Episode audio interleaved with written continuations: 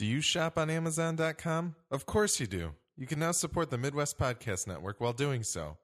Go to amazon.midwestpodcastnetwork.com, and a very small percentage of your purchase will go towards making our network and its content even better.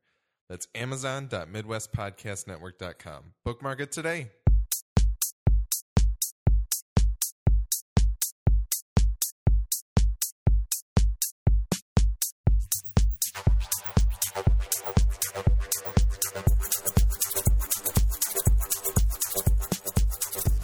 We've been married, because there was a time Oh. period there where where you were at the house a lot. What what shows have you finished since we've been married? Like what shows have you watched from beginning to end? Um, Rules of Engagement. Starring David Um, Spade Yeah. and Patrick Warburton. Um, True Blood. Yeah, you can. You, we we might actually use this part. Uh, Big Love. Okay. True Blood, like all, se- All of them. seven The- se- the- or whatever. Yes, I started that beginning. To How many end. seasons of Rules of Engagement are there? Like seven. Seven. That's a or half hour eight? show, Yeah. so we'll say three and a half. Yeah, I watched that in like two. Uh, I mean, like on average, I watched each one of these series in like two weeks. Okay. Um, You so, like, finished. so, How like could True you make Blood, it I through watched. that much True Blood? In I that watched of True time? Blood like all seven seasons in a record time. I mean, that was my full time job while I was unemployed. I, I watched Willie would leave for, for work. I left in the morning. morning and there was an episode of True Blood starting. Yeah. I'd come home and there was an episode of True Blood starting. Yeah. And like it was what's amazing to me, like not watching all of it and catching parts of these shows, is that I'll come home and so much has happened to these characters. I'm like, oh, what's going on with so and so? Oh, they're dead. All right. Oh, they're dead. She's a fairy now. He's a werewolf. Right, exactly. And I'm like, well, th- thanks for catching me up. I now I know. Ugh. So, Um, That what show. else have I watched? well, you finished One Tree Hill, so you Oh, watched like yes, three I- seasons of that. Yes, I did watch One Tree Hill. You finished Um, Gossip Girl. You yes. watched like two seasons of that or three Yep. seasons of that. You finished. um There's another one you finished. One of your kind of teeny bopper drama type shows. I swear you. I don't know. I think so, but I can't remember. You all of Orange is the New Black up to this point. mm-hmm. Baywatch Nights. All of Baywatch Nights season two. Mm-hmm. Um, we're now on season one, by the way. Yes, Um, yeah, we're now in season one. Um, Uh, well, I guess okay. So since I in the last couple months, working, um, started working this new job, um, I have watched. Um, what have I watched? I've watched. well, Bones, which we'll talk about, Oh, um, Bones. I watched. Oh, all of Psych. All of it. That's Wow. Like I seven remember that one, seasons. Yeah. That, Did you watch no, Monk? That was like I have not watched Monk. I don't think that's on Netflix. Oh, okay. Um, Get it right, Tim. You watched all of Daredevil and all of Jessica Jones. yeah. I- Um, although I will say though that th- it has affected my movie watching this past year because I was going to like make my top 10 Mm-hmm. and there's only like 13 that I would consider being on a top 10 Yeah. and I'm like You're like, that's I- not good. You're like, I'm forcing myself to put some of these on here because I haven't seen them. yes, yeah, I'm like cuz I need options to You be able could to do- eliminate. And then uh, but then top I ten TV shows. Yeah. I, I oh my god. I could e- I could easily She has seen Do more it. full television series than she has movies this year. I guarantee. Wow. Yes. Oh, I guarantee. And then like I have two on my or three on my worst movies. I can't even make a top five worst movies like I I did last year Yeah. because I haven't even seen that many. And then I've got like five that were like, eh, like they don't deserve to be on either list. So I've literally only watched like twenty movies What- this year, and I've watched like fifteen whole TV shows. What's the best TV yeah. show you've watched? out of the whole bunch. Before we get to that, welcome to the Midwest Film Nerds podcast. I'm Alex. I'm Tim. I'm Willie. I'm Nikki. Today, welcome to the the actual the the mothership Yeah. podcast, Nikki, Yes, this the is- the official wife of the Midwest. For those who Film haven't Nerds listened to podcast. the Fight the Franchise episodes, which you should have because they're awesome. They are. Uh, I don't think there are any of those people Good. that exist. Good. But But this is my first time here. so yes, thank you for being it's here. amazing. Um, today we are talking about TV shows that Nikki has watched. We're gonna go over some some listener feedback. Uh, we're gonna do a little more what we've been watching. Then finally, we're going to talk about. Uh, Good night, mommy. so- yes. Um, I can't do the directors. So yes, Good Night, Mommy, is is the movie that we're talking Germany's about. today. Good night, mommy. Ger- Ger- yeah, the, the country of Germany's Good Night, Mommy. Isn't it Austria? Austria's Goodnight Mommy. Some, yeah, some European I mean, but Europe's good night, mommy. What language is it in? It's in It's German. in German, Oh, but but- Austrians They speak. Okay. They speak yeah. German. Yeah. Okay. Yeah. Uh, before we get to all that, feedback at MidwestFilmNerds.com. Welcome to the Not Midwest Geography Nerds podcast. Absolutely not. Uh, feedback at MidwestFilmNerds.com. Write to us there. Let us know what you think of the show at MFN Podcast on Instagram and Twitter. We're on Facebook and Vine and all that good stuff. Go to MidwestFilmNerds.com for all previous 100, 159 plus bonus episodes with full show notes. Woo! You can skip over the spoiler Terry because uh, we mm-hmm. have the time codes written down. And Amazon.MidwestPodcastNetwork.com is where you can write to us and let us know or no. That's where you can spend some money. Yes, and by the way, thank you. We we I think it's very sweet that we've had we have had some purchases. Using We've the had link. quite a few. I think yeah. it's very very cool that people are doing that. It's not We really quite. appreciate it. I'm going to quit my job kind of money. Well, no. but it's it's definitely like we are we are paying for the the hosting that we that we do, and it's it's helping us keep up with the costs of, of doing the podcast. and and it, you know we we are paying for these movie tickets and and for these Amazon rentals or however we're, however we're watching these movies. So it's very sweet to have any sort of uh, Appreciate it. yeah. it's very nice. So thank you guys for doing that. yes. Um. So Willie was going to ask Nikki, what is the best TV show? Yeah, That ever you- no no. Um, That out of all the so out of all these Ever shows you've of all watched, time, out of all these shows you've watched, Roseanne. which ones? Roseanne, by far. out of all If the you- shows you've watched since we got married, which one which one is like your which one's the best? Which one's the one you're gonna watch again like probably multiple times? Ooh, that's so tough. Um, because there's been so many. I don't know. Should I list off some of What's them? the worst? I mean, because I don't know if Well, what? we're talking about it. I don't know if that's going to make it in the episode. Well, I mean, what, the, everything from here on out will likely be in the episode because I'm too lazy to So- edit anything. okay. But no, so like uh, since we got married, I like, like what what's what's bad? What were you like? Uh, Was there anything where you're like, Hmm. I kind of wish I didn't spend the time on this? Well, uh, there was like ones where like private practice. I watched like half of a season and then I went back to try and watch it and I just couldn't get into it. And I'm a huge fan of Grey's Anatomy. I did get caught back up with Grey's Anatomy this year. Fantastic.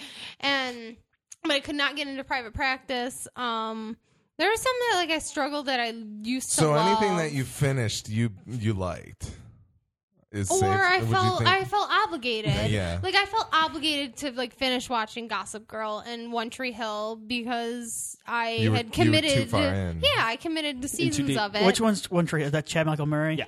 Oh yeah. Basketball drama. Um, oh my gosh, yeah, so good. I mean, so dramatic.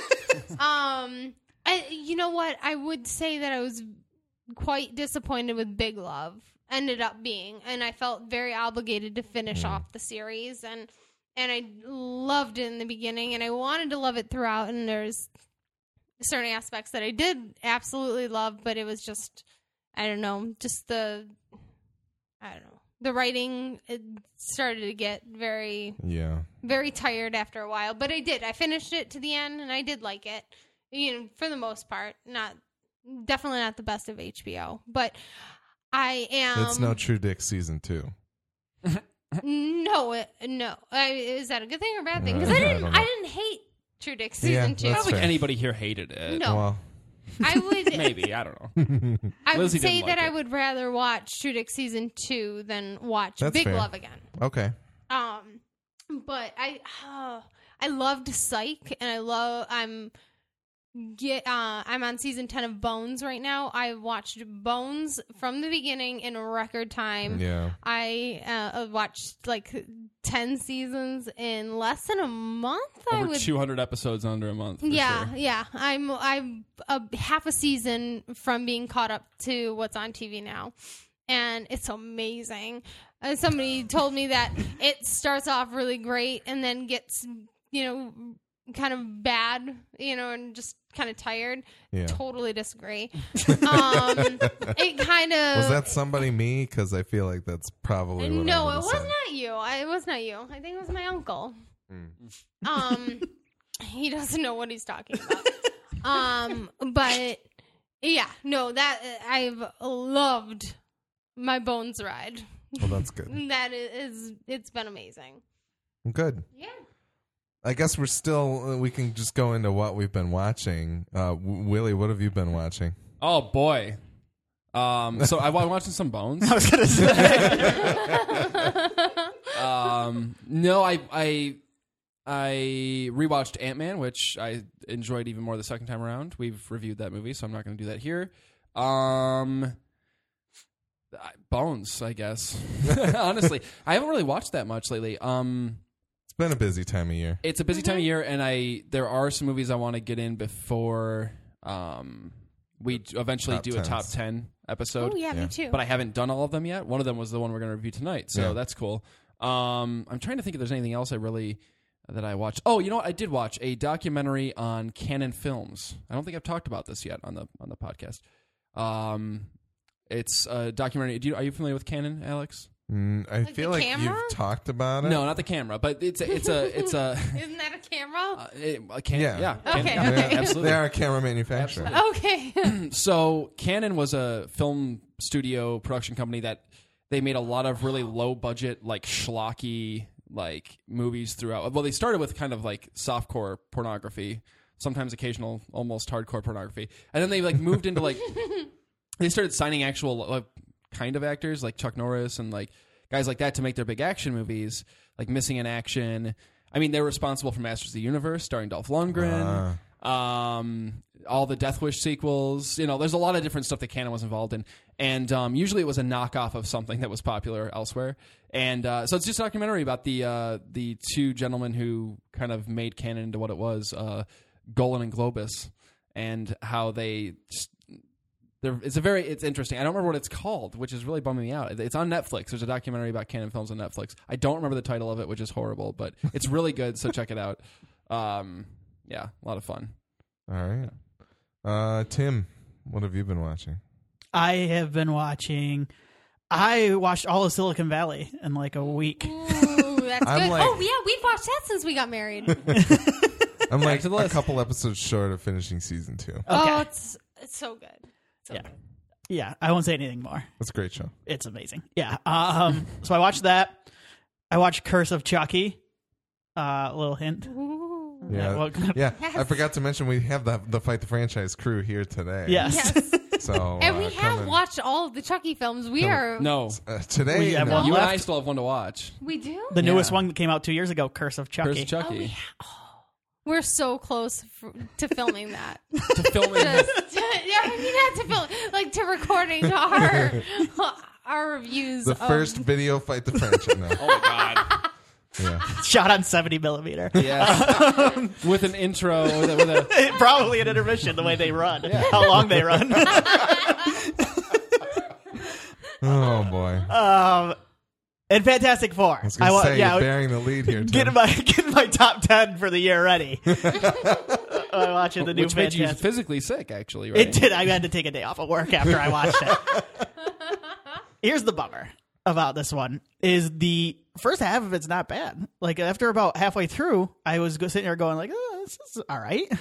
I, I'm enjoying this. the The characters, it's more in line with the Ultimate Fantastic Four that I didn't read much of. Younger and Younger and but you still feel like it's it's got some DNA of a Fantastic Yes. Four movie in there. I like the um I, I liked Doom in it. I liked Toby Kebbell. Um I liked the Michael B. Jordan's good. He doesn't get much to do though. Yeah. Um That's I sad. I really liked yeah, it is it really is a bummer because he's kind of perfectly cast. I really liked the uh Reed um Ben Grimm relationship in it. They do I thought they did a really cool job with it. And then the second half just feels like it was reshot and rewrote like on the spot. Like stuff just happens. There's never any interplay between the characters. It just kind of it just kind of skips to the end and it ends. Like it's it's it's a real bummer because it's set up pretty well. I've still seen worse superhero movies um, in recent memory. Probably I didn't like hate my time watching it, but I can't. I wanted. I kind of wanted after the first half. I was like, I kind of wanted to defend this, and then the second half came. I oh okay, now I get it. and, and then I watch Ant Man right after, and Ant Man's told was. I, I'm not. I don't even think Ant Man's like the greatest movie of all time, but it's told with so much more like vim and vigor than Yeah. this. Like this is. Um, Fantastic Four so dour so much of the time and slow moving. So, and th- that made me kind of reevaluate it too. But um, it's probably not as bad as people have heard. I've seen people like crap all over and Yeah. compare it to some of the worst, but it's it's probably it's as watchable as maybe the other two Fantastic Four movies. Right. which is It's kinda- honestly more than I think any of us would have expected. yeah. There's some there's some good stuff, and the last scene with the uh, the team together is like really good and made me want to see more with that team together. And then I remember the like the middle part, and I was like, I don't want to see it. Well, don't worry. Fox shadily just pulled it off of their slate oh, did they? back in November or something like Yeah. that. So I don't think we're getting another one. It's for the best. But Yeah. all right, Nikki, you've been watching a Christmas movie. Oh uh, yeah, no, not like not like a Christmas movie, like A the Christmas Story. like or, oh Christmas story. Okay, Yeah. I've never seen that either. That's but a shame. um, but neither, in, neither is Willie. Nope. Also a shame. yes, yeah, um, but but we have seen Santa Claus conquers the Martians, so that is far better than a Christmas story, I'm sure. Pretty good. Um, if you haven't seen that, you need to. Um, but How, how did you guys watch it? Was it? We have a DVD. I, Oh, okay. I own it. right. I, I bought it from It's the like- video store. Calling it a transfer isn't even fair. It's not. It's really shitty. There's just a bunch Like, of film taped to No, a DVD. seri- I'm dead. Like seriously, it's it's it's rough. Like it's the original, like broadcast of it. It's it's Wow. rough, but it's fun. It does look like it, somebody taped it off the TV. It really does. Seriously. It's yeah, it's it's amazing. Um, but after I was done watching Psych on Netflix, I was searching for like a new TV show and I couldn't, and so I was like, I'm gonna, you know. I'm just gonna embrace my inner teeny bopper, and I'm gonna go and watch some cheesy, awesome Christmas movies. So I watched a lot of them, like like Chri- Lifetime, Hallmark, that kind of stuff. Yes, absolutely. And so I was watching like a Christmas kiss where she like meets uh, the love of her life in an elevator, but it turns out to be her boss's boyfriend, and you know yada yada. And it's amazing. Gojo really liked it. Yes, yeah, amazing. And so, but what I realized while watching like these marathons of these movies on Netflix or on TV is that Dean Cain is in a, just an obscene amount of Yeah. these movies, and so I watched. I was watching a marathon, and and he was in like two of the movies while I was while I was watching, you know, one one weekend, and so I looked up on IMDb, and since I think 2004 He's done like 14 Christmas. He's done 14 Christmas movies. And or uh, and and that's just Christmas movies. And then if you count like dog movies that he's in cuz he's also in an obscene amount of dog movies, he probably is reaching close to like 22 dog and or because some of them are combined Christmas movies. Yeah, I mean like there's like the dog who saves Christmas vacation, like he's in that. I mean like yeah, It's a whole series, Tim. Yeah, it There's is. like five of these movies. Yeah. Christmas, Christmas two, like Christmas Vacation, the Easter, like dog that saves Easter, the dog who saves Halloween. I mean, there are like there. It's a market like for these dogs. Is it like the dog who saved Rosh Hashanah? yeah, I Are they mean, breaking into the Jewish market yet? not yet, not yet. But Starring Jerry hope. Seinfeld. The dog who saved the dog who saved Sweetest Day. Yeah, but he's in so Starring Josh Duhamel. yeah, but there's this one, and I can't remember the name of it, but um, Dean Cain's in it, and then the middle sister from Step by Step, and I was like, oh my gosh, Al from Step by Step, she's in this as an adult. This is the greatest movie ever, and he was like sheriff of this town, and he saves Christmas because he lost the spirit, but then Al, you know, helps him, you know. Learn the Christmas spirit again. Spoiler alert. Uh, yeah, I'm, so, I'm sorry. That was that was meant for the Was Al spoiler the- section. Was Elle the one that wore suspenders all the time? No, she was the tomboy. No, that was um the. Oh no, No, she wore Al- overalls. Yeah, Al Yeah. was the youngest sister. Oh. The middle sister was the blonde Dana, Oh, okay. and then the oldest sister I can't remember her name, but she was the pretty one, the pretty one, the smart one, and then the tomboy. yes, Step by step. day by day Patrick by Patrick. Duffy, fellow uh, Oh, fellow St. Patrick's Day birthday buddy. That's oh, awesome. that's awesome. You, Yes. Duffy, and our kittens. yeah, yes. What a Our combo. kittens. Woo! it's pretty good. Alex, what have you been watching?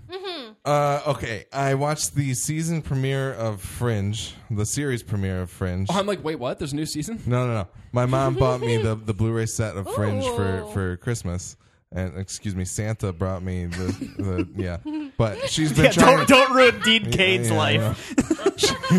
she she uh, she's been trying to get me to watch that show since it was on, and I've seen bits and pieces of it later on, but it was cool to go back to the beginning and, and give it a try. And it's it seems pretty sweet. I'm excited to watch more of it. Uh, there's a show on Netflix that everybody is talking about called Making a Murderer. Oh my god! Oh, Oh my god, is it good? is It's it? it's like a it is a perfect companion piece to The Jinx on HBO, and uh, which which is a show. The, the like the way that they described it on the slash film cast that the jinx the thesis is rich people always win against the law and uh, this the thesis of this show is that poor people always lose against the law. And it's amazing. Like i'm ready to So qu- you- quit my job and finish watching the whole series. I've only watched two of them so far but it, i can't wait to keep going like you watch the first episode and you're like wow this is such a fucked up situation and then everybody's like oh don't worry it gets worse there's 10 more episodes to it That's the amazing thing to Wow. me is like it's so it's a documentary series, Yeah. and I mean there have been successful documentary series before, but generally, generally they're like nature shows. Like this Yeah. is like a true crime documentary, and it's it's in this this Netflix format that they've been doing where they dump them all out at the same time. And people are gravitating to it as hard as they would like a serial, like Yeah. like like a scripted television show yep I- it's amazing to me that this is happening and it i mean it I like CNN. I was in the in the break room at work today, Yeah. and CNN was talking about it. Like they were like talking about how like this should be up for like Well, that's the crazy thing, and not just. I mean, it's hard, really hard to like spoil these because they're things that are happening in real life. Yeah. But speaking of the Jinx, like the Jinx directly influenced that real life event because they discovered new evidence while because making of the that show. show. Yeah, Oh wow. And and so it's watching these things kind of feed off of each other and and look at all of the information that starts coming out after the fact of these shows is really interesting. So I definitely recommend uh, Making a Murder on Netflix. yeah. And then um, finally, I went out and saw Spotlight on Monday night, which is the show about the investigative journalism team from the Boston Globe that uncovered the uh, Catholic child abuse scandal in the early 2000s. And Who's in it? uh, it's got Mark Ruffalo, Michael Keaton, That's right. um, Rachel McAdams, and uh, Tony Stark's dad. Oh, John John Slattery. John Slattery and uh and Liev Schreiber. Like it's Oh, got wow. it's got a stacked cast and it's fantastic. Like it's another one a lot like The Big Short that just made me absolutely infuriated while watching it just considering that it's like if even 2% of this movie's true, it's disgusting. Mm-hmm. But it's, I don't know how I haven't heard of this. it's really it's it's a really limited release. It's really small and it's getting it's got like Golden Globe and Oscar buzz going on, but that's the way those movies always are. Is that mm-hmm. like oh I've never seen it. Yeah, you'll see it on DVD a couple weeks after the Oscars. Exactly. So it's it's great and and everybody should should check it out. I think it's that and The Big Short are two movies that I know most people go to the movie theater to like escape, but I feel like they expose enough on these topics that are like really gross and things that people should really know about just to know what's that these types of things are happening in the world. So I would check that out. All right. Um let's move out of what we've been watching, go into our listener feedback. Uh, this email is titled "Response from an Unreasonably Rabid Star Wars Fan." Oh, Uh, Film nerds, it's Gojo. How you been? I'm writing in response to your segment on George Lucas from the Hateful Eight episodes. Episode. Uh, as a person who would have once been considered an unreasonably rabid Star Wars fan, I feel I can offer valuable insight into the situation. Much like you guys, I don't disagree with what George said, more how he chose to say it. Obviously, calling Disney white slavers is the most absurd, absurd thing to come out of his mouth since his direction of Revenge of the Sith. He's probably just afraid that they'll cheapen his artistic vision by making an endless sea of toys and games and kids' clothes and prequels and spin offs. This is sarcasm. that was in all caps. I didn't do it justice. Uh, but it's perfectly understandable for him to be apprehensive seeing his creation in someone else's hands. This doesn't give him free reign to dictate what is best for the franchise, though. Star Wars does not belong to George Lucas. When you ask people who, to buy tickets to your movies, to buy toys for your, of your characters, and to believe and support your vision, it's no longer yours alone. Fans and, fans have invested themselves in Star Wars, the movies, the brand, the idea, for decades. And it belongs to them just as much, if not more, than it belongs to Lucas. He didn't make the Star Wars brand the mythic proportion beast it is today. We did. He created the universe, but we loved it and fed it and grew it into something far beyond what a few silly movies spa- about say space spaceships and lasers. With that in mind, maybe you can understand the fan rage over the prequels. Sure, at the end of the day, they're just bad movies. So if all you've ever seen of Star Wars is, a movie series, oh well. Maybe the next one will be better. But for we die-hard losers, Star Wars as an idea was permanently damaged. While the OG trilogy will always be there, there's now this awful stain on the universe. Just like a Bill, Bill Cosby joke, it'll never quite be what it was. Even now, most people can't talk about being a Star Wars fan without a caveat about how those first three were no good. Uh, the prequels didn't make the original movies worse, no, but they have undeniably changed the brand for the worse. Uh, so that's why Star Wars fans hate George Lucas. I won't claim it, it's it's reasonable. It certainly isn't healthy. Yes, he made the world for us, and we'll always be grateful for that. After that, though, things just got messy and weird, and he wisely gave us some space. When he makes comment like like this, we just wish uh, most of us just wish he would stay hidden. We're happy now, George. Be happy for us. Shit, that was long. Sorry, too long. Didn't read. Shut up and go away, George. Star Wars is a loving mother. George Lucas is the father who was a great guy at first, and then eventually got too into his work and became very toxic, a very toxic influence on the loving mother. Star Wars fans are the children who dad thinks was a piece of shit who ruined poor loving mother's life, and after the divorce, just can't be happy that she found someone else. And Disney is the good guy stepdad. And then uh, finally, here, Gojo says, You may have noticed that George Lucas's name isn't capitalized anywhere. This is intentional. During my angrier youth, I've forever revoked his proper noun status. While I now see this as an irrational, while I now see this as an irrational decision, I am a man of my word, Gojo. Thank you, Gojo, for writing in. He he said he said after he listened to the podcast that he wished he was there for the conversation. So I told him to write in, and and he did. Um, yeah, I don't know. I don't. I I'm not one to believe in the argument that once something bad in a series comes out, that it forever tarnishes that series. But No, I mean, I guess it could if it's bad enough. I mean, I, I don't know. I have, I can't think of an it's example. It's super but- hard for me to be like, like. uh, The fact that the original trilogy is untouched by the fact, well, that's a whole nother argument. But the fact that those movies came out and they were really good, the prequels don't make it any better or worse for me, and I can No. completely ignore them as as we talked about mm-hmm. in the last episode because I'm some kind of demigod that can walk two earths. But but never being somebody who's never. Well, I, I've seen like one and a half or two of the Star Wars movies. I've seen episode four and five. Like you got Just- the Darth Vader twist spoiled for you somehow in the 2000s. Seriously. I did in this I did. millennium. I did. That I happened. did. That sucks. Somehow. She in could the have pa- watched in the Empire. past decade that I- occurred. She Yeah. could have watched Empire, Yeah. like in her twenties, and not have known what was I- coming. yeah, and I would uh, my mind would have been blown.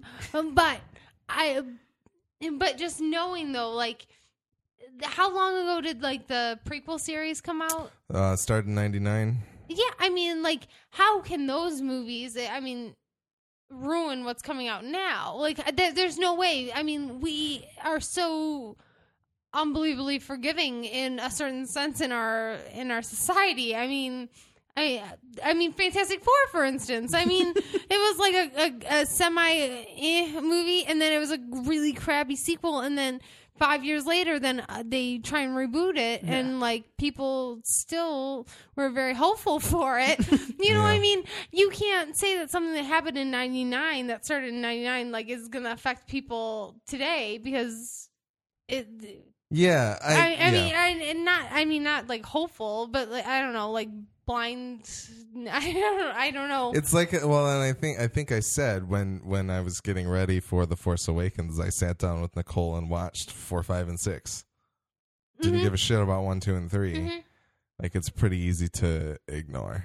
I think the most interesting thing here is the debate about who does that, who owns Star Wars. You know what I mean? Like, Yeah, I think like, that's a really interesting. that I think is the most interesting thing because it's like, yeah, I mean, George Lucas created Star Wars, and it's you know, it's it is his creation. I mean, he he is the inventor of Han Solo and Luke Skywalker and Jedi and all that stuff.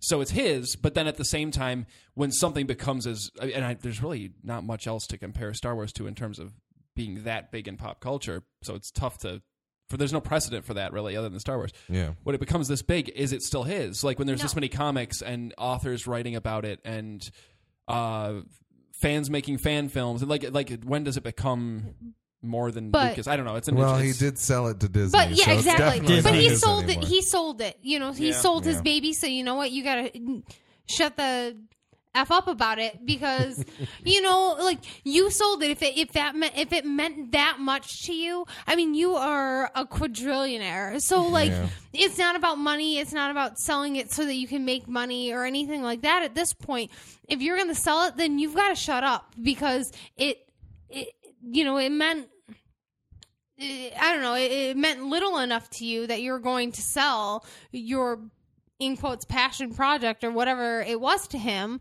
I don't know, but you know what?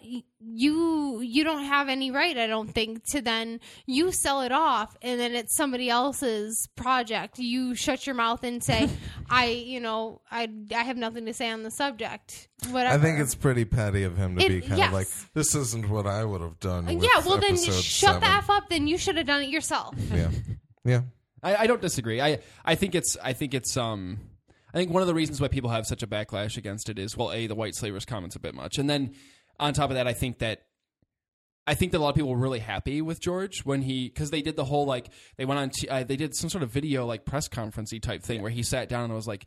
I'm giving it off to a new generation of filmmakers. It's yours now. Like I'm finally. I think after years of, feel, of fans feeling like he was like had the iron grip on the series and he could do whatever he wanted to it and change things and do whatever. That finally like he was going to let a new generation of people, and that's very cool. And I felt really. I was like, good for you, George. For like, I mean, obviously the guy made four billion dollars off the sale, so it's not like he was. I guess he donated all to charity though You donate a lot of it. a yeah. more, or a good chunk of it, which is awesome. But anyway, um, so I think this almost like now that he's getting a little, he's made a couple comments about how he's not super happy with the direction they went.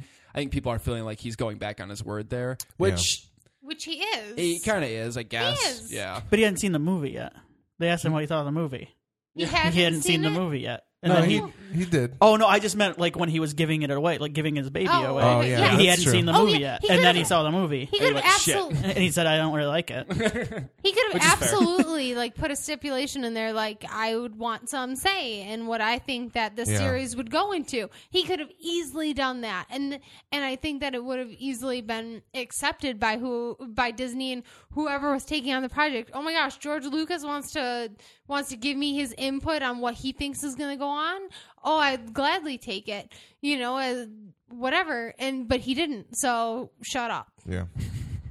I'll just, I'll say this real quick. Okay. well said by Gojo.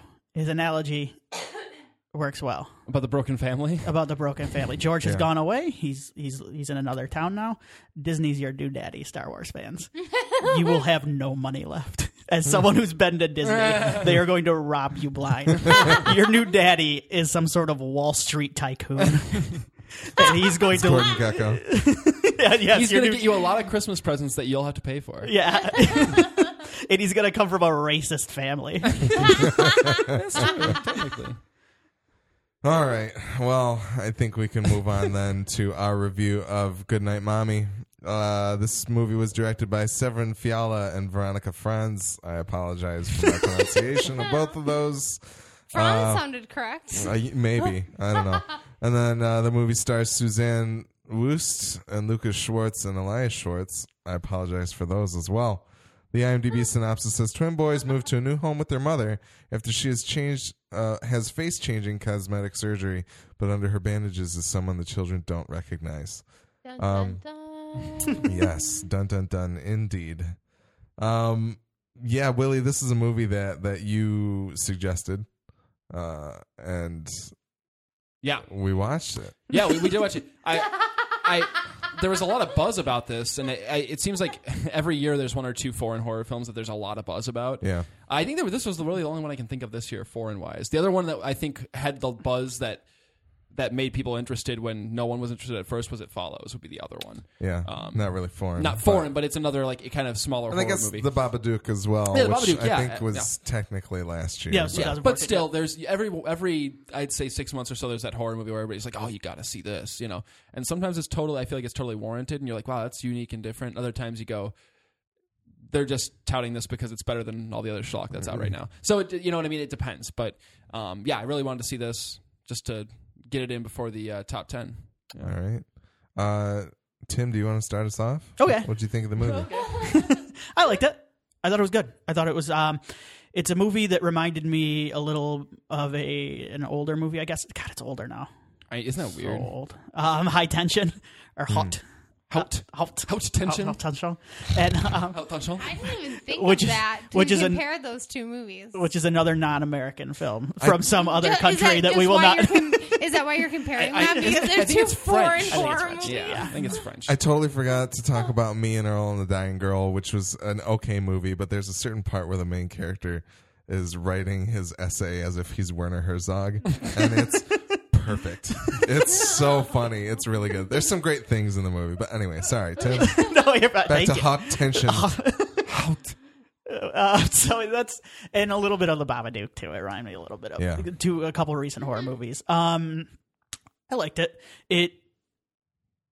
The reason I brought up um Tension is because at the time I watched it, I remember thinking like, man, there's some cheats in this movie because it's got a twist ending, and I'm like, there's some stuff in this movie I like the twist. I I went, I don't like that. Like it kind of threw me off. I think I would probably like that movie now that I'm older because I have gotten um, more forgiving of narrative cheats when it comes. And this has got, I think, one or two where I went, "Oh boy, that doesn't make a lot of sense." um, but as a metaphor for what it's saying, it didn't. I was more interested. I, I, I think I'm more interested in that aspect of film as I've gotten older. So I think that's why I like this one um, better the first time I've seen it. I don't know if I'll ever watch it again. Um, it's a very slow burn, Yes, um, is. very slow burn, and it's at times. I don't know. I was I was really creeped out by it at times. It, it gets yeah, it gets gross and um and it, but it plays with some interesting things. I I I thought it was a very interesting movie. All right, Willie, what'd you think of Good Night, Mommy? I love watching foreign horror films. Um, more than I, mean, I like watching horror films more than any other genre, but foreign and foreign is interesting because different cultures are afraid of different things. And sometimes you watch a foreign horror film and you go, well, "How is that scary? I don't understand." and sometimes you watch a horror, horror foreign horror film like this, and you go, "Wow, I didn't realize how scary that would be." Like I never, like my American mind never thought of that as something that could be scary. And this one kind of does that. I think it, it, just the concept of a of these two children who you know your your mother growing up as a young boy is like eh, you know it's every she's everything you know like she's super important to you. And to villainize that and to spin it on its head and to can you imagine, I mean just the fear of a child that doesn't recognize physically or um right or see the character of, her, of their mother in this woman that's come home after this however long she was gone. I mean that that's terrifying. And like it's just something that i don't think i don't think you'd see it certainly in this way presented in this fashion from an american filmmaker and that's why i appreciate this movie um very creepy in spots definitely got under my skin um i agree with tim's comparisons to the other movies he, he brought up um i think this one does the things that those movie movies do better I think. Um, really like the performances. Uh, the kids were great. Um, the mo- the the actress playing the mother was did a lot of interesting stuff because she kind of balanced between this sweet, like caring, um, like almost cliche, like you know, sing bedtime songs to your children as they're falling, like that kind of to like never knowing what she's going to do next and really being like you you put yourself in the mindset of these kids like Yeah. you yeah so it's uh, i liked it a lot um i'll probably watch it again at some point down the road um but uh i think horror fans should check this out if they haven't already for sure. I can't say everybody should watch this because i don't think it's for everybody and i think some people would be like ooh like uh, i'm good. But uh no i enjoyed it. Yeah. It's worth a watch. All right, Nikki, what'd you think? I mm, I really I, I did I really liked it. I would say like seventy five percent of me Okay. just really really enjoyed it, and twenty five percent of me was like, eh, whatever. but which I think is a good thing. Um, but I in the very beginning of the movie had a very like Pan's Labyrinth feel to me. If we're going to compare it to other movies and, and not necessarily horror mo- or like foreign movies, but I really I had this very it was this very strange like they're in the the wilderness and they're having this good time and there's this music playing that's kind of nice but strangely eerie and I, it, it just I was just I uh, a lot of the movie I waited for like the other shoe to drop, and, it, and I think that was a good thing. Like it was, it was a very slow burn. And there's so many times where I sat there and I was like, okay, so this is where it's to happen. Like whatever's going to happen, this is when it's going to happen, and it didn't, and it was good. In a sense, like there was a couple times where I was like, okay, this is dragging a little bit, maybe, but but for the most part, I was. I mean, one of my biggest fears while watching movies is creepy children. and I mean, like, and then you throw in. Twins are inherently creepy. Oh, oh, and then twins, and then creepy twins. yeah. And then blonde twins. I've seen Village of the Damned. Like that is no, that is uh uh not a not a thing that I'm ever gonna do in my life. Have blonde and twins. no, no, never, never. They are being sent away straight, straight away. If I have blonde twins, You do realize there's, there's a good chance these would be my children as well, correct? they're I'd being hope. they're being sent away. They Don't are. get attached, Willie. No, Yeah, don't. If they come out and they're blonde and they're multiple and multiple, Just walk out of the room. No, leave. just yeah, don't don't even. don't give them names. No, because they're not staying. But like that is just something that's very that's always been something that I've been afraid of is just children who do creepy things and and and I just know going into it, you know, and seeing them right off the bat, I was like, there's something off, and I was like, I'm not gonna like them. I am not gonna like them. I don't care what happens to them. I'm not gonna like them. So it, I don't know, but I I don't know. I, I did. I really liked it. I thought it was it was good and it was creepy and and it did. It made me like keep guessing a lot of things. Like uh, multiple times through the movie, either Willie or myself called the twist, and then it did. It changed up, and we thought we had it pegged, and then we didn't. And so I liked that very much. That it did keep us guessing. All right. Uh, I didn't really enjoy this movie that much. You know, think as I- I was watching it, Alex, as I was watching it, I went, "Man, did I do this to Alex again?" I know. well, shit. I it, and the thing is, I think I what I enjoy more about it is it was reading about it, and I think I'll, I'll enjoy talking about it more when we get into spoilers. But uh, to me, it, part of what Tim was talking about, I think, in terms of the narrative things that it does, like I think there are some very intentional misdirects that I think just are complete bullshit and sh- have no place. Like I want my movies to be smarter than that. I don't want you to mislead me by showing me things that are just patently not accurate. I can And get that. unless it has some kind of hmm. function, like if if the people in this movie were all tripping on acid or something, okay, cool, I get it, mm-hmm. fine. But that's not the case here, I don't think, mm-hmm. Unless I missed an important scene. But Unless you saw the children with their acid in their well, yeah, bedroom. yeah, exactly. Come here, The roaches were acid. take a Don't you tab. get it? Yeah. um, but yeah, there's there's just so much in this movie that I'm just kind of like, this. None of this works for me, and I I, re- I I I like the the slow burn kind of thing, but I kind of felt like things were a little bit telegraphed, and not only that. But they also try to throw in those intentional misdirects, which just fell really flat to me. And it all in all, it was just kind of like, mm. I get that. but I do. Like I feel like you have to be very forgiving with certain aspects of the movie. And I absolutely agree. Like if you are forgiving and you kind of suspend your not not suspend your disbelief, but if you just kind you- of yeah, I, I- open up and you're like, okay, well, this is this is how it's going to be. Then and you just accept it with no questions. Then it is. I think I would have enjoyed it more if I sat myself down and was like, I'm not going to sit here and try to figure this movie out. Mm-hmm. I, if mm-hmm. I if I was more, I know Nick always says that he's usually pretty good at not trying to call the twist as he's I, I watching never the movie. do. If I could sit down and just be like, I'm just going to watch this movie, I think it would have been better for me. But unfortunately, I'm cursed with being like, oh, I think it's this or it's this. or it's- I did the exact same thing. yeah, and it's it just kind of it it it No, I see. Yeah, 'cause ruined part of the movie for me. I'm one of the like with this one. I I sat and I watched it, and then the twist came at the end, and I went, "Oh, okay, yeah, yeah, yeah, yeah." Like that's not really a twist, is it? Like, and, and I Yeah. don't think, and it's it's almost treated like a reveal, which is not good. I was more interested in, um, I guess I was more maybe distracted by the stuff with the mom, like whether she was or wasn't the mom. Yeah. yeah. That, Like I kind of thought that, like that was, I guess maybe what I was distracted by more that time.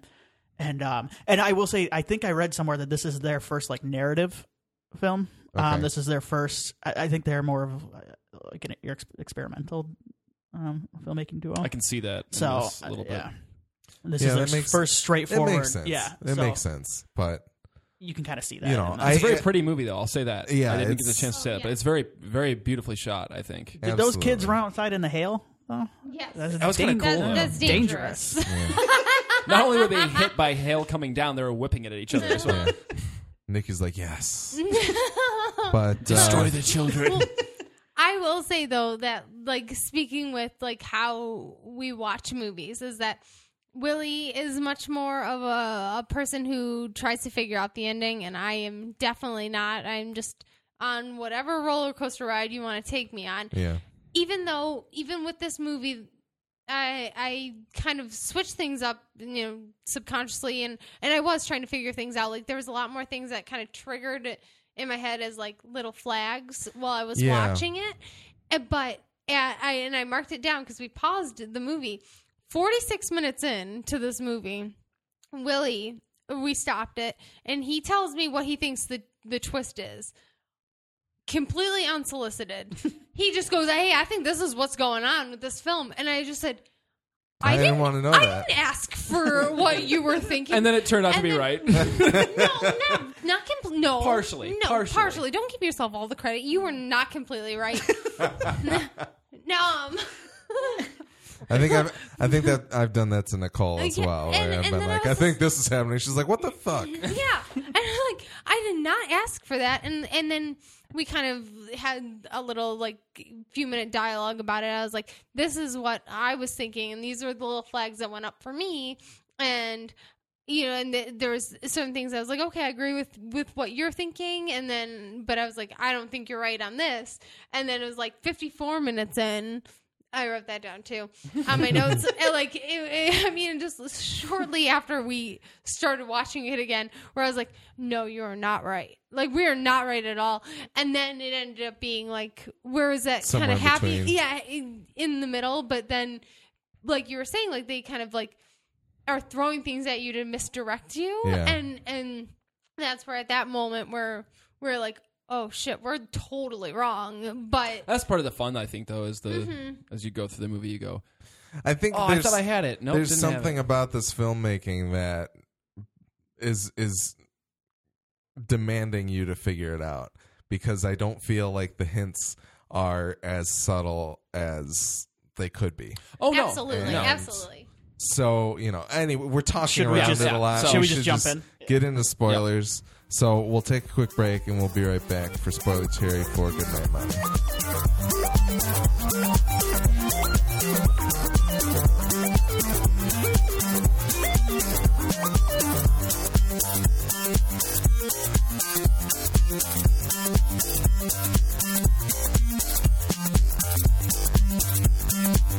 Here we are in spoiler Terry for Good Night Mommy. Uh, Tim, do you want to talk about some of the narrative cheats Yeah. that you spoke of? Yeah, there's that one- I think I also want to talk about. Yeah, there's one big one in particular we were thinking of, and that's the scene in I think it's, it's probably the middle of the movie where she runs into the woods, and Yeah. her face just like violently shakes back and forth, and it, she comes like a blur. It's almost like she's possessed by some sort of demon, Yeah. and it kind of it kind of throws you that way. I think for a second, and then I almost think it's kind of it feels like even if it's it feels it felt like to me and maybe I just didn't get it, but it felt like to me like it was trying to throw you off the scent of what Yeah. the twist was, and that's what kind of bummed me out um, at the end of the movie because uh, the twist uh, it was obvious. It wasn't obvious that like I called it, but at the end of the day, it was kind of obvious that it was what it was. But can I like defend the twist? Yeah, I yeah. mean, I, in a sense, like where I was, I agree. I was completely thrown off by that, where I was like, "What the hell is happening?" But then you see right away, it's not something that's like ambiguous at the end of the scene. It's that he, the child, whatever one it is, like wakes up and then it's uh, an obvious dream. And then I don't know if that was the first dream or the second dream. He is he has two dreams, so at least they Oh, I remember the second because the second dream is the roach dream, right? Yeah. Okay, yeah, yeah, and okay, that's the one I remember being a dream. The first one I didn't. The first one they do wake up, which I, I will say this: it's absolutely trying to point you in the in the, the wrong direction. But it, I I wouldn't call it a cheat, only because they do show the kid wake up right They afterwards. do. But I They don't. do. But that to me, it, it's it's it's still a cheat because you're kind of using this ambiguous. Is it a swing, uh, scene switch or is it a dream? Oh no, But- it's it's it's it's very it- um it's very manipulative. yeah, I wouldn't call it a cheat. I wouldn't. I wouldn't. I and think that's a little like a I- cheat is like okay, so a cheat is like and uh, we're gonna give a couple spoilers for High Tension here. Yeah. So sorry if you haven't seen it, but High Tension, the twist is that uh, the main girl is in fact killing all the people. Like the the girl that you think was running away from the killer the whole time is actually killing people. But it's a cheat because you see her at points in the movie like watching the killer with other like other people. Like there's a point where she's like yeah, like it makes no sense. Like that makes because there's no. It's not a dream sequence. That would be no- complete It's bullshit. a complete cheat because Yeah. her and the other uh, the other female in the movie, the one that she's trying to survive with. Uh, I believe are being chased by the killer at one point, and you're like, that doesn't make any Mm, sense. yes. She's if she what, and then it shows her like on a security camera doing the actions that you saw the killer doing earlier. That that movie cheats. Although I guess I like I don't know. As somebody who loves Fight Club, I think for some reason I'm okay with that more than I am Very that's interesting. this. yeah, Because to me, the child waking up can very much just be the start of a new of a could new be a scene change. Yeah, totally. Yeah, which uh, you know, it's not like I think I'm fairly I, I'm fairly certain that that happens at some point in the movie too, where the shit that happens on before is just something that goes on, and then all right, that scene's over, and he wakes up for the next day. Sure. But you, but you see in the movie where there are times where where the mom is like sleeping, and then the child comes in and uh, tries to wake her up, and then you find out that she's like pretending to be sleeping. Yeah, and as soon as you, she walk, you know, he walks out, she's sleeping. So then it's like she doesn't want anything to do with her son, or she's afraid of her son, or whatever.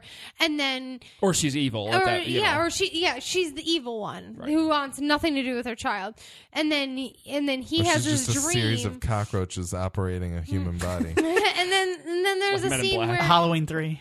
there's a scene where he is having a, a a dream about his mother and she's being the evil one. So at that point in the movie, you're not sure who the who the you know in quotes bad guy is. And so then you're seeing it from both sides. So if you think about it that way is that it's not a cheat. You're just seeing both sides of the spectrum and you just you don't get to see inside of her head to see like she could be having really weird fucked up dreams about him. And it might have been really cool to see that side of it from yeah. her perspective. But at that point in the movie you don't know. You don't know. Like at, at that point in the movie i will say that when we were speaking willie and i were like having a dialogue about what was going on in the movie. I said well maybe maybe the mom isn't the evil one. Like maybe maybe she's not the one that's fucked up. Maybe it's the kid or the kids. And so you know i was like think about it that way. Like i have a feeling that there's something wrong with the kids. Right. so and whatever that is. And and so then you're seeing it from both sides. Like both sides are thinking that the other one is is the bad guy. Like you know like they're both t- like i- if you if you want me to be okay with the scene in the forest she needs to like be shaking her head or whatever and then glance over and see one of the kids watching and then like run up and stab him or something and then he wakes up You wanted more of a. i what- wanted a deliberate this is a dream This is not happening. Yeah. and, okay. and because i didn't get that i feel like the movie isn't smart enough like i i want you to be more clever but Sure. if, But- if that's what your movie's going to be But the only time that things happen that are outside of like the norm, like the head shaking violently Yeah, and the, the cutting open with cockroaches and stuff like that. cockroaches. They're they are like they are more of like dream sequences. Everything else that happens in the movie is is very much something realistic, whether it's fucked up or not. Like Yeah. it is, it is very much in, in in the real and like in the realm of something that could actually happen. So you do have to assume now. Given they could have done a better job of of of making it more of a fantasy, a little bit, but but in the sense of things that they were trying to still make it so that it's like holy shit is this happening or is it not okay it isn't Mm, you know like i don't know like i don't think that's a cheat i think that's like what what is going on right now? And then they do ex- eh, they do explain it. Maybe not with words but they do end up saying okay like he obviously then wakes up because then there's that bell going off and then and then so it's their turn to to switch their shifts Does because the- they're which is fucking terrifying. By the that was really creepy. Yeah. That very was effective Yeah. because because they're obviously terrified of their mother, so that they are taking shifts sleeping. Does so the does the does the timer going off? Do you hear that before he was I don't up? remember. Because if that's true, then I'm just not watching close enough. Honestly, and I, maybe I, that should I don't be. know. but maybe Because I don't didn't, know. I didn't get the sense to me like they were portraying that as a Okay. dream. I- The, and lang- I language, did, fair enough. I mean, the and I language did. of the movie was w- f- didn't didn't work that way, for and that's me, fair which- enough. I think we don't, you know, I, I think it's if if you know if more more than one person here felt it was a cheat, then it, it can be a, it can be considered a cheat. But I mean, that's it's- why that's why I would love to rewatch this movie. You said that And you that's would the thing. not want I think to. no, no, no. I, I- think a second watch of this movie would be more rewarding than the first one, just to kind Absolutely. of pull at the strings of the of the twist. see how much it is Absolutely. lining up with the the because there were certain things while I was watching it where then later on I was like, holy shit, like they weren't eh, like I knew right away I was like, why isn't she saying one of the boys' names? Like I Yeah. and I said that like when they were playing their game with the post-it note or whatnot, like Yep. I, I like at least at least at least at the 46 minute mark when Willie was telling me his what he thought the movie was, I was like, I thought it was weird that she was only saying one of the child's mm-hmm. names. And then and then it switches and then it ends up you know being that she was saying the the child's name that or it wasn't her that was saying the child's name it was the other twin that was saying the Yeah. child's mm-hmm. name like the other twin's name. And so i was like oh shit like it's elias that's alive not lucas which i thought was reverse and you know so there's certain things that kind of go on like that. But um i don't know. I want to talk real quick about one thing I, I another thing I like about foreign films and, and foreign horror films is there's a lot of I feel like there's a lot of subtext and I feel like they like to dig psychologically into like act like the human condition and the what makes us tick kind of thing. Um, there's a lot going on here with the mother and rediscovering her sexuality that I think is really interesting. Um, I mean, this is a woman who um, has lost a son, has lost a husband. Um, has I, I assumed? Did you guys think that she got the surgery because of the accident? That was my assumption. Was like she was Yes. somehow disfigured in the accident. Yeah. They they make it seem at first like she got it because she's this news anchor and she's on TV. But I almost got the vibe that maybe it was because of the accident something was fixed. That you know what I'm saying? I don't. I could. They No, don't that's say. fine. I it. didn't. I to me, I felt like the only accident that happened was to Lucas. That's the right Okay, one, right? my thought was there was a car accident I or something I, of some I sort. But that's had just the assumption that it happened to to either the mother and both the children or like all four of them and who That's I thought it was yeah at least um, Lucas and the mother who got in the accident, Okay. and then the Oh, boy. yeah. But you the- did think the mother was in the accident. I thought the mother was in the accident, Okay. and then the boy Okay. blamed himself. Obviously, But anyway, Yeah. so so that was my assumption, and, and so you have this woman who's lost the son, the, the husband. Uh, she clearly values her physical beauty because she's on TV and she's presenting herself in this way. Who I assume has been scarred or somehow disfigured, and you know she gets this operation and.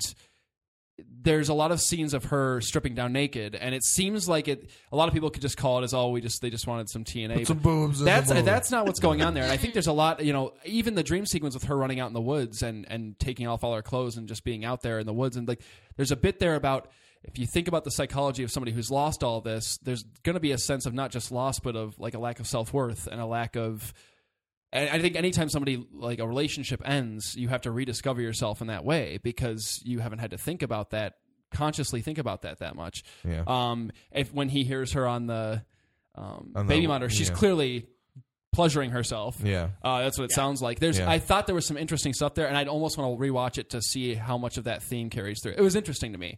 I think that the European European filmmakers are, and Europeans in general, are a lot less afraid to explore stuff like that. Yeah. and that's why I find it interesting that they chose a movie like this, which is really nasty. It gets really, really nasty um, to explore something like that, or at least I think that was intentional. So if not, I'm digging, but I'm cool with that. Yeah, I don't know. I Yeah. don't know. I dig that.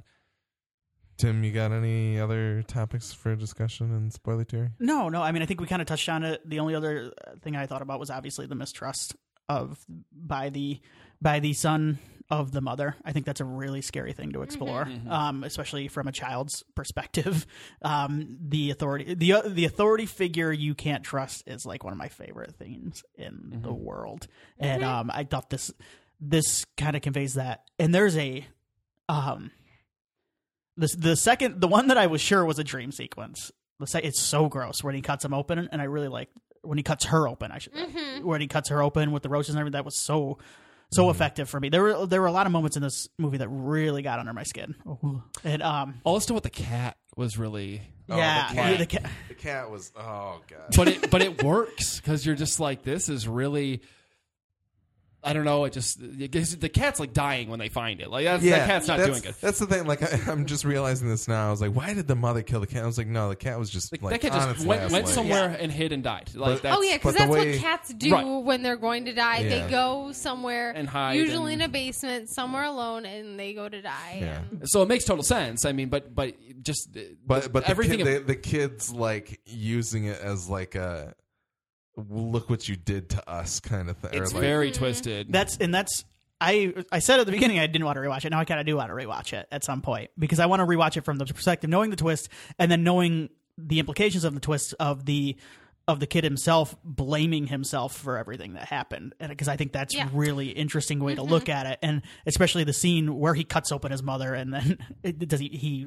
takes out the ro- or the roaches start, crawling pouring out yeah, I mean, there's I just, that's that's great. Like he's like in his dream thinking I'm the roaches escaping from my mother. Like there's a lot going yeah, on there it is. yeah Absolutely. and yeah that's it's a really- interesting child psychology I mean it's twisted and gross but Mhm. I love that they're using really vivid and horrific imagery to actually like convey something deeper than that. Like, yeah. So did you guys think Elias survived in the end? Or do no, they all died? died.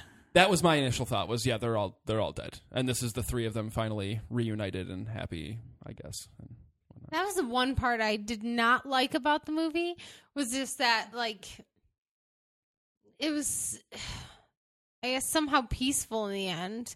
It was just there was nothing peaceful about the movie other than and and I loved that. I loved how how eerie and and gross and uncomfortable the movie was because I was uncomfortable watching the entire thing.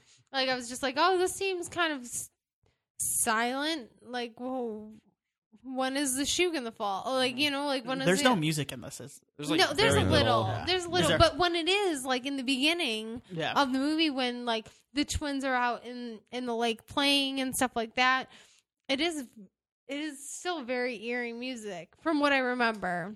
Yeah, it's, Oh. well, it's used very sparingly. I know that. Yes, yeah, I mean, yeah. it definitely is. But let's let's recut this movie with the Hateful Eight sound. the Django soundtrack. but Tupac kicks in. but it was like somehow uh, for the movie that it was which is very this strange I kinda- and and uh, i don't know off cuff like it just doesn't seem like it deserves the happy ending. I think i would have been happier i, I think i would have been not happier or like more satisfied with just this weird ambiguous ending. Not totally ambiguous like uh, just like does the kid get out or does he not? Or like what ha- or, or me, just or him running through the cornfield. I what the fuck happens to that kid? That's the thing is is you could you could make the case that he is still alive and he's out there on his own. Like that's Mhm. like or them showing or like her coming and embracing both of her kids. It could still just be him imagining both. Absolutely. Of them. Absolutely. Instead of And it, it would have been really cool of them to find a way to somehow where it's like is he now at peace and because he thinks that he has his mom and it's like his mom and brother and then somehow like running off into the distance like di- like almost like is he still alive and he's going off to the left or is he going to the right because he's with his mom and brother? Like it doesn't it doesn't seem that open-ended to me. You wanted to feel more unnerved at the end. Unner- absolutely. You wanted to walk like, away with that, like- like I- like is that is that like sick fucker still out there? Or did or, or See, did was- he find peace? Is he now like suddenly just like rehabilitated because he thinks that you know whatever which would never happen but like or is he I was think- actually. Oh, I think we just found out that this movie is a retelling of Dr. Seuss's "Are You My Mommy." well, But anyway, Tim, another Austrian favorite. Um, when they no, I was actually more unnerved by the ending because it's so off kilter the whole movie, and then uh, all of a I sudden, I apologize. It wasn't Dr. Seuss, and it's called "Are You My Mother." It's E.D. Eastman, but P.D. Eastman. P.D. Eastman. Yeah. Anyway, I'm sorry. Continue. Uh, These are I- very important things. I for, forget your movie review Yeah. It's okay. I forgot where I was going. Anyway. No, it, the whole movie's off kilter, and then the end. I was actually more unnerved and creeped out by the fact that in my head uh, they're all dead, but this was the one the one way the kid could find peace and in his mind or whatever By killing his by mother. killing everybody. By Yeah. burning his mother alive. Yeah, and by burning his mother alive and dying with them, I thought, oh god, like that's the most peaceful part of the movie is when they're all dead. You know what the ending reminded me of is Halloween 2. Rob Zombie's Halloween 2. Oh, where they all come together. Yeah. When they all Oh, come yeah. together. Yeah. And I think that is well, I, I don't remember how I felt about Halloween too. I think we. I, but I feel like I hated it and which is why I hate No. this. No, no, you I'm did not sorry. hate Halloween too. I no, remember. I it. know I I didn't. I uh, okay. Thank you for reminding everybody how much I didn't absolutely despise Yeah. Rob Zombie's Halloween series. You're welcome. Thank you for that. Important to note. That is the.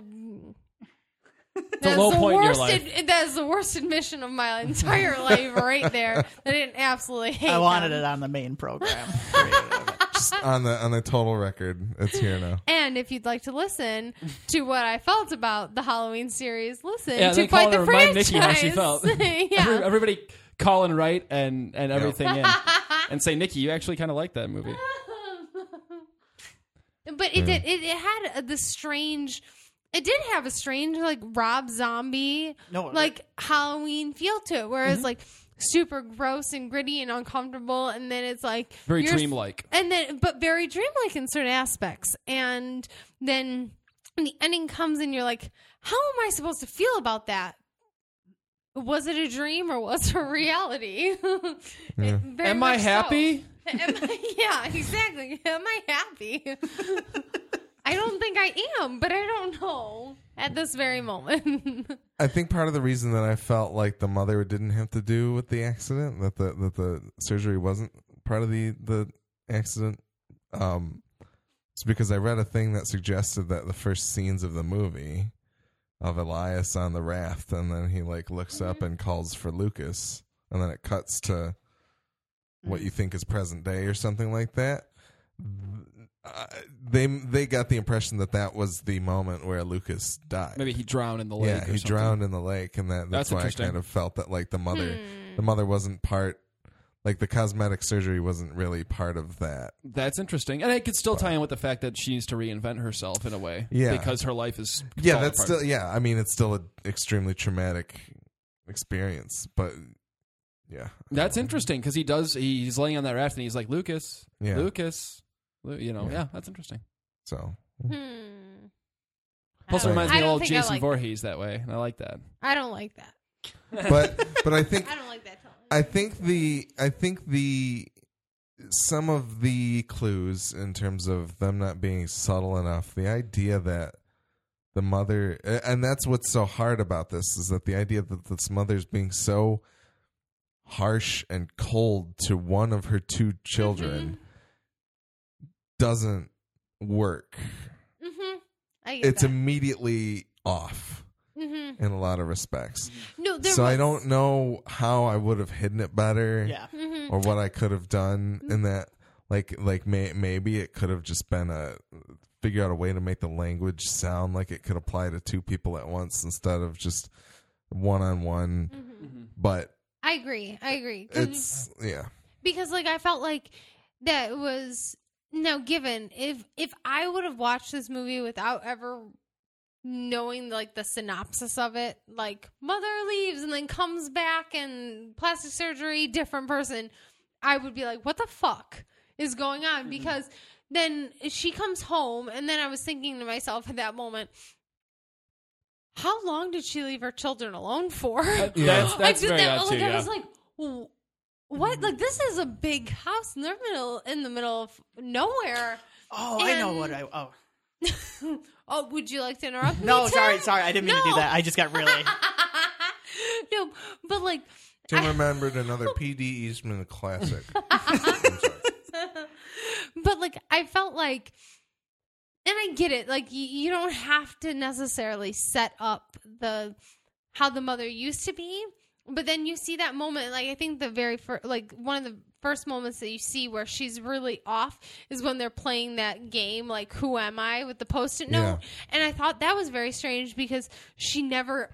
She never got the, the fact that she was herself Yeah, and and like with the two children and and I I was just like that is very strange to me and she didn't even want to play along with it and then they go to bed that night and then they play the radio and it was like oh mom is really strange right now yeah i know she is and then they play that radio or like like the song that she had sang like i feel like they would have broken that up into two different scenes like Mom, uh, mom's acting really strange. Yeah, I know. Well, maybe she's just tired or something like that. And then the next day, then they show. I don't know. I I think that Yeah. they would have broken it up into different, different like scenarios where she was acting not like herself. Then it would have been much more acceptable because then it's just like she comes home. She's acting different. Song plays, and where you can tell that she is un- you can assume that she's a nicer person. Yeah. you can't even tell. You just assume that she's a nicer person.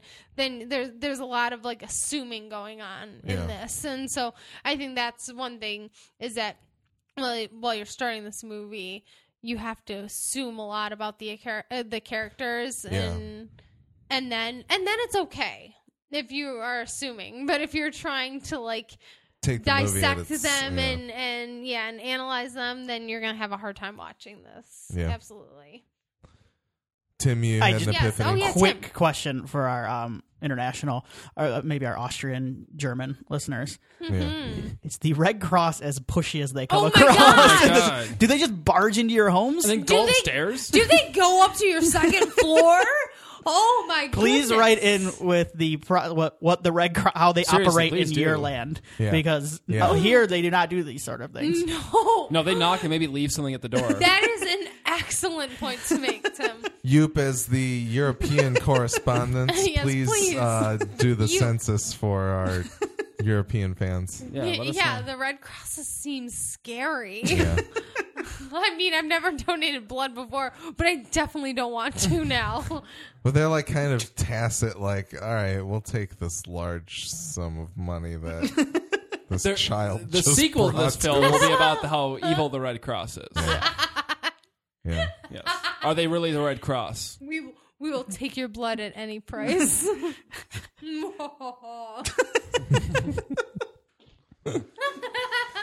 All right. I think we've reached the end of our review of Goodnight Mommy.